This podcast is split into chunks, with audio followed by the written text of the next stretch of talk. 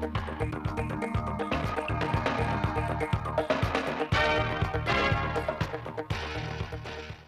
chào quý vị và các bạn đến với bản tin thời sự của Đài Phát thanh và Truyền hình Thanh Hóa. Chương trình đang được thực hiện trực tiếp trên sóng FM tần số 92,3 MHz. Thưa quý vị và các bạn, sáng nay Tổng công ty Điện lực miền Bắc, Tập đoàn Điện lực Việt Nam đã tổ chức lễ gắn biển công trình đường dây Bỉm Sơn Nga Sơn và trạm biến áp 110 kV Nga Sơn, chào mừng kỷ niệm 68 năm ngày truyền thống ngành điện lực Việt Nam. Dự lễ có các đồng chí Nguyễn Minh Quang, Phó chủ nhiệm Ủy ban Kiểm tra Trung ương, Lại Thế Nguyên, Phó Bí thư Thường trực tỉnh ủy, Trưởng đoàn đại biểu Quốc hội tỉnh Thanh Hóa, Mai Xuân Liêm, Ủy viên Ban Thường vụ tỉnh ủy, Phó Chủ tịch Ủy ban nhân dân tỉnh, Dương Quang Thành, Chủ tịch Hội đồng thành viên Tập đoàn Điện lực Việt Nam, lãnh đạo Tổng công ty Điện lực miền Bắc, lãnh đạo các sở ban ngành, các huyện, thị xã, thành phố. Dự án đường dây Bỉm Sơn Nga Sơn và trạm biến áp 110 kV Nga Sơn có tổng mức đầu tư 236 tỷ đồng. Trong đó, dự án đường dây Bỉm Sơn Nga Sơn có chiều dài gần 18,5 km với 72 vị trí cột, chảy dài qua địa bàn thị xã Bỉm Sơn, huyện Hà Trung và huyện Nga Sơn. Dự án trạm biến áp 110 kV Nga Sơn, công suất máy biến áp mỗi máy 40 ampe và 0,1 km nhánh rẽ mạch kép 110 kV đấu nối. Đây là trạm biến áp vận hành theo chế độ không người trực. Tại đây được lắp đặt hệ thống thu thập, giám sát và điều khiển xa, cho phép kết nối, trao đổi giao thức truyền tin với trung tâm điều khiển xa khu vực. Dự án đường dây Bỉm Sơn Nga Sơn và trạm biến áp 110 kV Nga Sơn đi vào hoạt động sẽ góp phần chống quá tải lưới điện, nâng cao chất lượng điện năng, tăng cường độ tin cậy, cung cấp điện khu vực huyện Nga Sơn và các vùng lân cận. Sáng nay, ngày 26 tháng 11, Ban Thường vụ Thành ủy thành phố Thanh Hóa đã tổ chức lớp bồi dưỡng cập nhật kiến thức quý 4 năm 2022 cho cán bộ chủ chốt mở rộng. Dự lớp bồi dưỡng có đồng chí Lê Anh Xuân, Ủy viên Ban Thường vụ tỉnh ủy, Bí thư Thành ủy thành phố Thanh Hóa. Tại lớp bồi dưỡng, các học viên đã được nghe tiến sĩ Nhị Lê, nguyên phó tổng biên tập tạp chí Cộng sản, truyền đạt chuyên đề Văn hóa chính trị Việt Nam hiện nay với các nội dung về khái niệm văn hóa chính trị và nội hàm của nó, các chức năng của văn hóa chính trị, sự phát triển của văn hóa chính trị ở Việt Nam hiện nay, một số vấn đề về nâng cao văn hóa chính trị cho cán bộ lãnh đạo quản lý.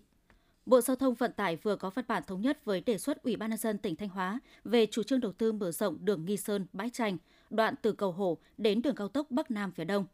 Nhận định khi dự án đường bộ cao tốc Bắc Nam phía Đông qua tỉnh Thanh Hóa được đầu tư hoàn thành, lưu lượng phương tiện tham gia giao thông trên đường Nghi Sơn Bãi Trành sẽ rất lớn. Vì vậy, Bộ Giao thông Vận tải đề nghị Ủy ban nhân dân tỉnh Thanh Hóa phối hợp với Ban quản lý dự án 2 ra soát, khớp đối về phạm vi đầu tư đối với dự án thành phần đầu tư xây dựng đoạn quốc lộ 45 Nghi Sơn, tránh trồng lấn, thống nhất về bề rộng mặt đường của các đoạn tuyến. Phó Chủ tịch Ủy ban nhân dân tỉnh Thanh Hóa Lê Đức Giang đã ký ban hành quyết định xử phạt các hành vi vi phạm hành chính gần 140 triệu đồng đối với ông Phạm Thanh Quý, thường trú ở tổ 18 phường Bắc Sơn, thành phố Tam Điệp, tỉnh Ninh Bình. Ông Phạm Thanh Quý đã thực hiện hành vi chiếm trên 79.000 m2 đất nông nghiệp là đất rừng sản xuất tại khu vực thôn Nghĩa Đụng, xã Hà Long, huyện Hà Trung, tỉnh Thanh Hóa. Công ty trách nhiệm hữu hạn thương mại và kinh doanh Cảng Thanh Hóa thuộc địa bàn phường Tào Xuyên, thành phố Thanh Hóa hiện đang quản lý một số đơn vị sản xuất, kinh doanh than. Trong quá trình hoạt động, các đơn vị này có phát sinh bụi, nước thải ảnh hưởng tới môi trường. Trước tình hình trên, Ủy ban nhân dân phường Tào Xuyên đã nhiều lần thành lập đoàn kiểm tra, tổ chức các buổi làm việc, yêu cầu công ty trách nhiệm hữu hạn thương mại và kinh doanh Cảng Thanh Hóa khắc phục những tồn tại trong công tác bảo vệ môi trường.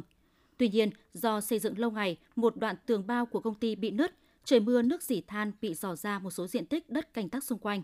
Bên cạnh đó, hệ thống phun xương tuy đã được đầu tư nhưng chưa hoàn thiện. Theo ghi nhận, công ty trách nhiệm hữu hạn thương mại và kinh doanh Cảng Thanh Hóa đã thực hiện các biện pháp bảo vệ môi trường, tuy nhiên chưa được triệt để.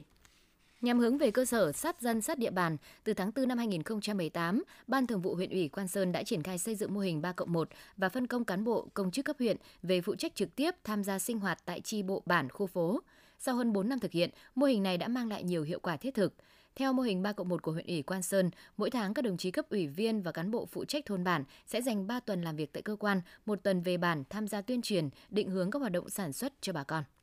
Thực hiện cải thiện vệ sinh và nước sạch dựa trên kết quả do phụ nữ làm chủ, dự án khâu 3 Hội Liên hiệp Phụ nữ Thanh Hóa đã xây dựng đề án xây dựng nhà tiêu hợp vệ sinh nhằm huy động nguồn lực đối ứng, đồng thời triển khai dự án tại 46 xã thuộc 5 huyện thị xã gồm Nga Sơn, Hậu Lộc, Hoàng Hóa, Quảng Sương và thị xã Nghi Sơn. Sau 5 năm triển khai dự án, đã có trên 3.300 công trình vệ sinh đạt chuẩn được đầu tư. Hội Phụ nữ các cấp phối hợp với các nhà máy nước đã tăng cường tuyên truyền và vận động được 1.750 hộ dân lắp đặt đầu nối nước sạch, hỗ trợ lắp đặt thiết bị vệ sinh cho một số trạm y tế và trường mầm non. Thanh Hóa hiện có khoảng 450 chợ, phần lớn các chợ đều có khu vực giết mổ, buôn bán, kinh doanh động vật và sản phẩm động vật. Việc buôn bán giết mổ tại chợ nếu không được vệ sinh khử trùng tiêu độc thường xuyên, môi trường bị ô nhiễm sẽ là điều kiện phát sinh và tiềm ẩn nhiều nguy cơ xâm nhiễm và lây lan dịch bệnh trên đàn vật nuôi.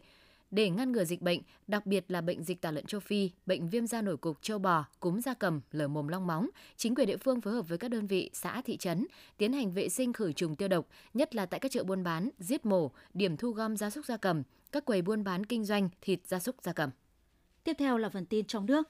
Sáng nay, Thủ tướng Chính phủ Phạm Minh Chính chủ trì hội nghị triển khai chương trình hành động của Chính phủ, thực hiện nghị quyết của Bộ Chính trị về phát triển kinh tế xã hội, đảm bảo quốc phòng an ninh vùng Đông Nam Bộ đến năm 2030, tầm nhìn đến năm 2045 và xúc tiến đầu tư vùng. Hội nghị được tổ chức theo hình thức 3 trong 1, bao gồm triển lãm, quảng bá hình ảnh, vùng đất văn hóa con người và giới thiệu các nông sản của vùng – công bố chương trình hành động của chính phủ thực hiện nghị quyết số 24 của Bộ Chính trị về phát triển kinh tế xã hội, bảo đảm quốc phòng an ninh vùng Đông Nam Bộ đến năm 2030, tầm nhìn đến năm 2045, xúc tiến đầu tư cho vùng Đông Nam Bộ. Các vấn đề bệnh lý liên quan đến nhiễm khuẩn chưa giảm, kèm theo đó là nhóm bệnh không lây nhiễm và chấn thương có xu hướng gia tăng và trở nên nghiêm trọng hơn sau đại dịch, đòi hỏi sự chăm sóc điều trị chuyên sâu hơn – đây là thông tin vừa được đưa ra tại Hội nghị Nhi khoa Toàn quốc lần thứ 24 và 60 năm thành lập Hội Nhi khoa Việt Nam diễn ra vào sáng nay tại Hà Nội. Các báo cáo tại hội nghị cho thấy, sau đại dịch, trẻ em phải đối diện với hàng loạt vấn đề liên quan đến bệnh lý, tâm lý, tâm thần do hạn chế tiếp xúc và giãn cách xã hội kéo dài. Đặc biệt giai đoạn từ tháng 2 đến tháng 4 năm 2022, hàng nghìn trẻ bị hội chứng viêm đa hệ thống liên quan tới COVID-19. Căn bệnh được so sánh tương tự gánh nặng do bệnh hô hấp giai đoạn cuối ở người lớn mắc COVID-19. WHO đã có đầy đủ bằng chứng cho thấy nhóm trẻ từ 6 tháng đến dưới 5 tuổi được tiêm vaccine COVID-19 có hiệu quả bảo vệ cao hơn nhiều so với nhóm không được tiêm. Hiện đã có khoảng 25 nước triển khai tiêm vaccine COVID-19 cho nhóm tuổi này, bao gồm Mỹ, Australia, Trung Quốc và Campuchia. Thủ tướng Chính phủ đã yêu cầu Bộ Y tế chuẩn bị kế hoạch mở rộng đối tượng tiêm cho lứa tuổi từ 6 tháng đến dưới 5 tuổi dựa trên các căn cứ cơ sở khoa học, Bộ Y tế đã thành lập Hội đồng khoa học xem xét về việc sử dụng tiêm vaccine cho trẻ từ 6 tháng đến dưới 5 tuổi. Việt Nam có khoảng 7 triệu trẻ em trong độ tuổi này. Hiện vaccine tiêm từ 6 tháng đến 5 tuổi của Moderna và Pfizer BioNTech đã được WHO cấp phép sử dụng. Bộ Văn hóa Thể thao và Du lịch cho biết Việt Nam vừa có thêm hai di sản được Tổ chức Giáo dục Khoa học và Văn hóa của Liên Hợp Quốc UNESCO ghi danh vào danh mục di sản tư liệu khu vực châu Á-Thái Bình Dương, bao gồm bia ma nhai tại danh thắng Ngũ Hành Sơn Đà Nẵng và văn bản Hán Nôm làng Trường Lưu Hà Tĩnh. Với việc có thêm hai di sản tư liệu được ghi danh, đến nay Việt Nam đã có 3 di sản tư liệu thế giới và 6 di sản tư liệu khu vực châu Á-Thái Bình Dương. Dự án BOT mở rộng quốc lộ 51 đoạn từ km 0 900 đến km 73 600 dài 73 km do công ty cổ phần phát triển đường cao tốc Biên Hòa Vũng Tàu làm chủ đầu tư, có thời gian thu phí dự án dự kiến kết thúc vào tháng 1 năm 2030. Tuy nhiên do lưu lượng thực tế xe qua trạm cao hơn so với phương án tính toán nên thời gian thu phí hoàn vốn sẽ kết thúc sớm hơn. Thời điểm tạm dừng thu dự kiến vào ngày 17 tháng 12 năm 2022. Bộ đội Biên phòng tỉnh Bình Thuận đang phối hợp với Bộ đội Biên phòng tỉnh Bà Rịa Vũng Tàu điều tra vụ tai nạn hàng hải và lên kế hoạch đón 8 thuyền viên được cứu sống về đất liền. Khoảng 11 giờ ngày 25 tháng 11, tàu cá BTH 97540TS do ông Trần Văn Lai 49 tuổi, phường Lạc Đạo, thành phố Phan Thiết, Bình Thuận làm chủ tàu kiêm thuyền trưởng xuất bến tại cảng Phan Thiết. Đến 20 giờ cùng ngày khi đang đánh bắt hải sản tại khu vực cách nam cửa biển cảng Phan Thiết 57 hải lý thì bị một tàu vận tải lớn đâm chìm. 8 thuyền viên trên tàu đã nhảy xuống biển và may mắn được tàu cá đang hoạt động gần đó cứu vớt an toàn.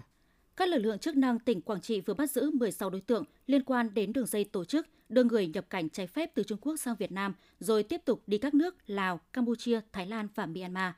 Trước đó, lực lượng chức năng đã bắt quả tang đối tượng Lê Ngọc Quý sinh năm 1995, trú tại thị trấn Lao Bảo, tỉnh Quảng Trị, đang đưa dẫn 4 đối tượng mang quốc tịch Trung Quốc chuẩn bị qua biên giới.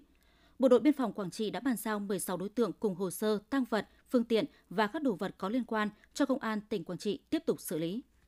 Liên quan đến việc xét xử bị cáo Nguyễn Võ Quỳnh Trang 27 tuổi quê ở Gia Lai hành hạ con chồng đến tử vong, Tòa án nhân dân thành phố Hồ Chí Minh tuyên tử hình bị cáo Nguyễn Võ Quỳnh Trang về tội giết người và 3 năm tù về tội hành hạ người khác, tổng hợp hình phạt là tử hình. Cụ thể từ ngày 7 đến ngày 22 tháng 12 năm 2021, Trang dùng roi và cây gỗ đánh bé VA 8 tuổi,